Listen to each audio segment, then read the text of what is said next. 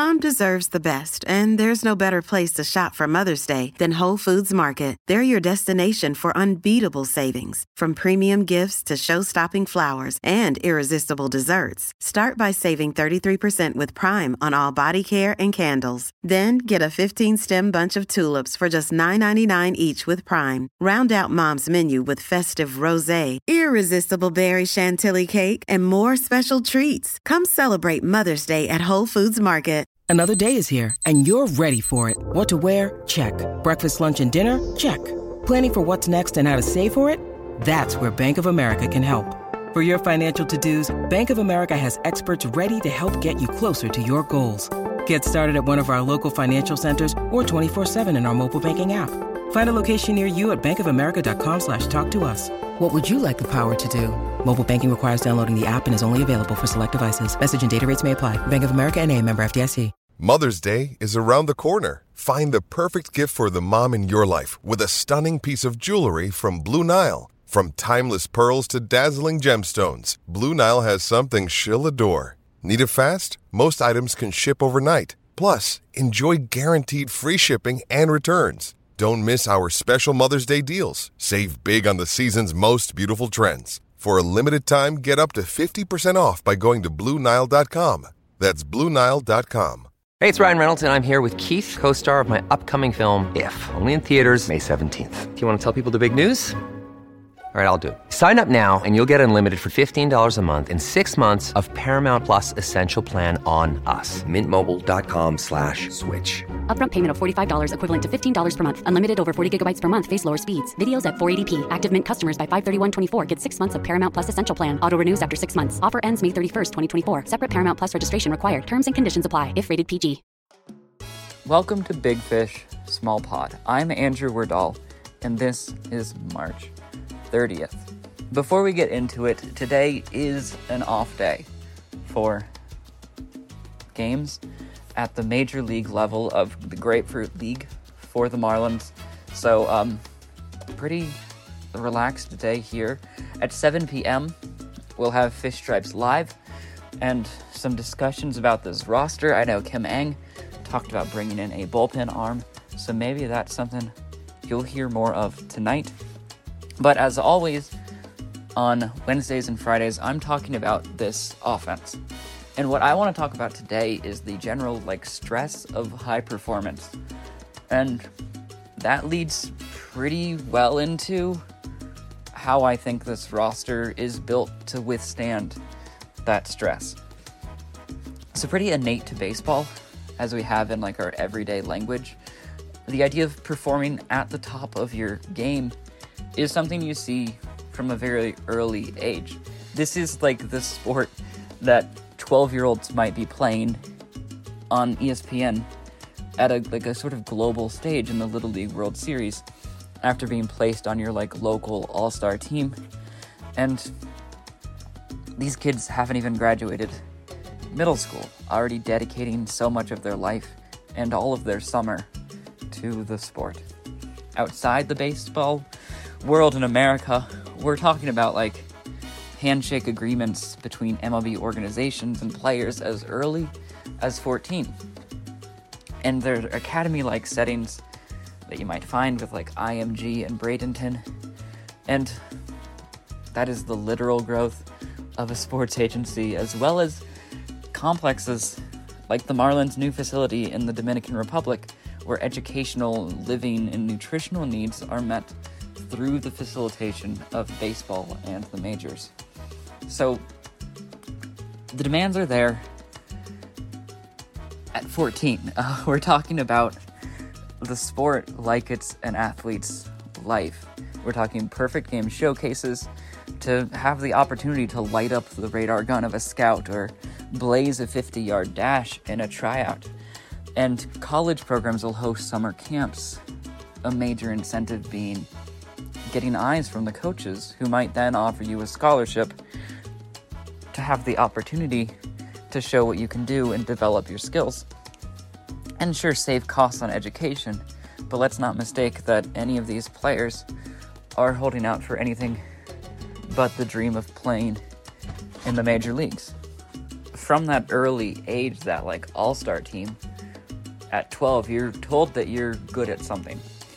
And it is still from that only the most talented that have a shot at the majors without taking on major risk of like years, without much money in the bank account through your early 20s, mid 20s and beyond. So, you know, like the draft and the bonuses help mitigate that risk for some of the prospects, but it's like still at such like a difficult scale to fathom that like a week in the majors would pay more than a couple of years in the minors, but it is the case. To be like a 24-year-old baseball player, you've made a lot of distinct choices, and there's a lot of pressure to those choices to perform highly and make that work out. Not only do you want to, but at a certain point, you've really played into it. Juan Soto, fairly and arguably the best hitter right now, he can do it all. Miguel Rojas on the Chris Rose rotation compared Soto's vision to MLB The Show's K-Box in real life. And he has like the flexible, practiced musculature to deliver an impact to any pitch within that. He can react to that curveball or a slider that's been tunneled with a 100-mile-an-hour fastball. He can stay on a changeup. He's a guy who walks 50% more than he strikes out, and he holds the career .301 batting average. But with everyone else in the major leagues, you're talking about like less than Soto.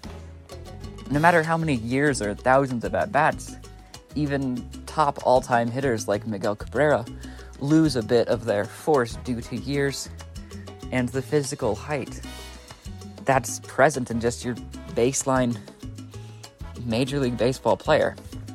We saw it recently with Lewis Brinson.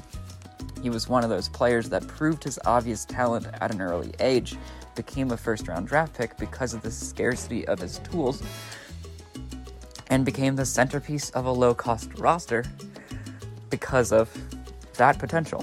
And for a couple of weeks in 2021, it looked like he figured out how to impose himself at the plate, particularly making gains with his swing, and hitting that low inside pitch early in August, hitting it sharply down the line to third more regularly, while staying on the outside pitches and hitting those for power.